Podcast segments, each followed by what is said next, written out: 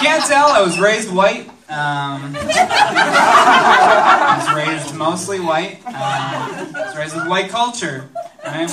White culture to me is best described as ketchup, privilege, and guilt. we put that shit on everything, right? it's our Frank's Red Hot sauce.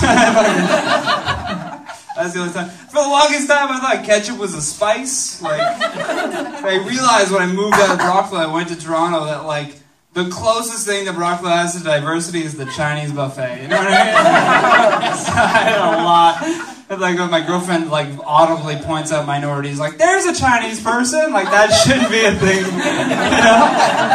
No, there's just lots of people everywhere. Like, when it's noticeable, it's not okay. But I thought ketchup was a spice because I was raised weird around food, right? Like came home to visit and there was a piece of expired food in the fridge and I threw it in the garbage. My dad lost his mind. Why would you throw out food?